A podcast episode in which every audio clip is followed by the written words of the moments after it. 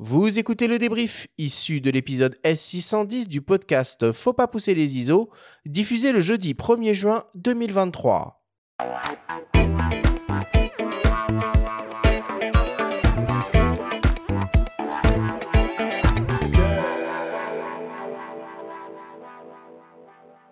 Nous sommes toujours avec le photographe Jean-Christophe Béchet pour parler photo noir et blanc. C'est le moment du débrief qui vous est présenté cette semaine par ipln.fr, le spécialiste photo et vidéo. Alors Jean-Christophe, si on devait essayer de résumer en quelques minutes tout ce que l'on s'est dit pendant cette émission. Première question, pourquoi le noir et blanc fascine tant les photographes encore de nos jours? Ben, je dirais deux points, et parce qu'il est dans l'histoire de la photo et qu'on s'est éveillé à la photo souvent avec des œuvres noires et blancs, et qu'il y a quelque chose d'intemporel. Et la deuxième chose, c'est parce qu'il offre une modularité, une malléabilité dans le tirage, dans le, dans le travail de la matière, puisque j'y tiens beaucoup. La photographie n'est pas une image, c'est une matière. Et la matière du noir et blanc permet d'aller dans d'autres espaces que la couleur, et ça serait dommage de voir disparaître cette voie d'expression. Ce n'est pas une le noir et blanc n'est pas une photo euh, couleur sans couleur. Mais on l'a pas trop dit. Par contre, ça c'est applicable à tous les domaines de la photo, parce que souvent on voit la street photo en noir et blanc. Est-ce qu'on peut dire la même chose donc pour le paysage, pour ah, le portrait, pour, tout On peut encore plus travailler sur un paysage, sur les, sur les densités. On peut encore. Non, non. Pour moi, dans vraiment tous les domaines, la nature morte à l'évidence, le nu évidemment, le reportage sans, conteste possible. Il n'y a que peut-être dans une photographie professionnelle maintenant où le noir et blanc a un peu disparu parce que les gens ont besoin qu'on reproduise des logos, qu'on reproduise des choses plus proches de la vision euh, voilà, directe pour repérer des faits de, des marques ou des choses comme ça. Mais sinon, je pense que le noir et blanc est tout à fait euh, aussi moderne que la couleur. Pourquoi, selon toi, euh, les images en noir et blanc offrent une, une esthétique valorisante et peut-être même plus facile à atteindre qu'en couleur alors, je suis pas sûr de ça. Euh, je pense qu'il n'y a pas vraiment. Je pense que noir et blanc permet une plus grande forme d'abstraction, c'est-à-dire qu'on se décale un peu de la réalité. Donc, c'est vrai que euh, les couleurs nous ramènent beaucoup plus à quelque chose de. sont plus datées aussi dans le temps. Quand on voit des habits, des voitures avec les couleurs, voilà, on est plus dans un temps précis. Le noir et blanc permet d'aller plus vers une forme de poésie, sans doute d'abstraction, parce qu'aussi on peut obscurcir un endroit. Un noir profond paraîtra plus naturel qu'en couleur. Donc ça revient à cette malléabilité. Euh, en dehors de ça, euh, pour moi, il n'y a pas fondamentalement de différence entre photographie en couleur et en noir et blanc. On se programme différemment. C'est-à-dire qu'on pense plus en volume, on pense plus en contraste, on pense plus en densité, en dynamique d'une certaine... qu'un plan se détache d'un autre. Moi, je suis un peu obsédé par ça, qu'un plan clair se détache sur un plan sombre et compagnie. Alors qu'en couleur, on va, moi, j'ai une vision plus homogène de la scène, moins, moins sur le contraste. Mais c'est ma vision. Et pourtant, ça t'empêche pas de photographier, donc parfois, à la fois euh, en noir et blanc pour des JPEG et de garder euh, les DNG en couleur.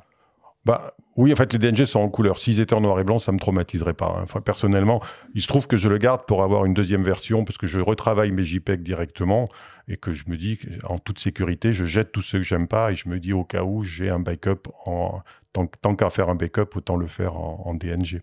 Mais s'il serait en noir et blanc, non, normal, ça m'est jamais arrivé de faire une, des photos noir et blanc et d'aller les repêcher en couleur pour l'instant. Et si tu dois faire un tirage, du coup, tu prends pas ton JPEG, tu reprends le même fichier DNG de la même photo Non, je repars du JPEG. Ah oui, parce que sinon, tu repartirais de la couleur. Ça peut être un peu. Oui, après, si mon fichier est vraiment abîmé pour une raison, mais même quand je fais des tirages pro dans des labos pro, je le redis, on part des JPEG et pas du tout d'euros ni de TIFF. Je repars des JPEG si je les ai pas trop maltraités, mais je les maltraite assez peu parce que je fais en gros une courbe, un niveau automatique, une courbe et voilà un peu et puis basta. Une courbe en S. Une courbe en S et un point noir et puis basta quoi.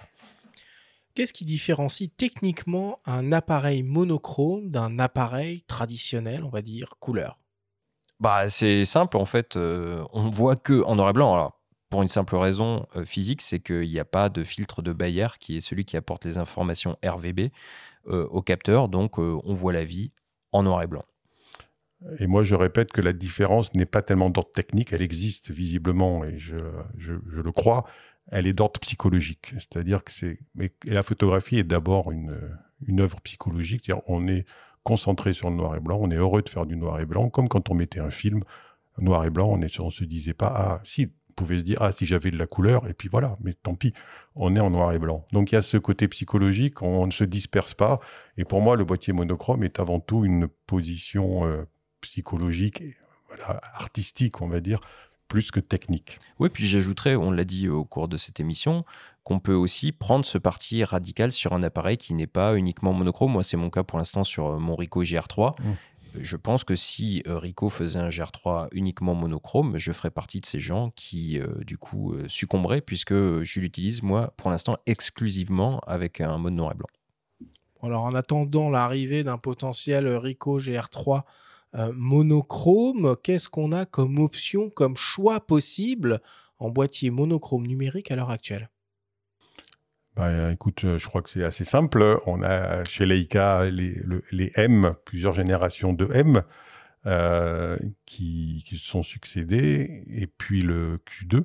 Le Q2 monochrome, Voilà, qui reste euh, à mon avis, le boîtier un peu standard pour des gens bon, à, un, vrai niveau de prix, hein, on est d'accord. Et puis il y a ce Pentax qui arrive que moi j'ai pas encore essayé. Donc le 4.3, 3. Le 4, je ne bégaye pas, mais c'est bien ça. 3 monochrome. Voilà. et qui a, qui je souhaite une longue et belle vie, mais voilà, je le connais pas encore. Pour moi, c'est les possibilités actuelles.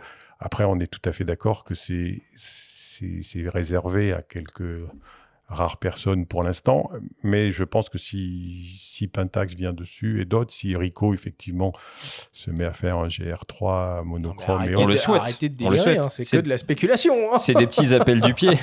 oui, mais on a le droit de. on a le droit, on a le droit, on a le droit de mettre. Euh, Parce que c'est quand même la même marque, Pentax et Rico, donc il y a une logique. Euh, Pentax appartient à Rico. voilà, Pentax et Rico sont dans un même bateau. Bon, merci beaucoup messieurs pour toutes ces explications. Bye.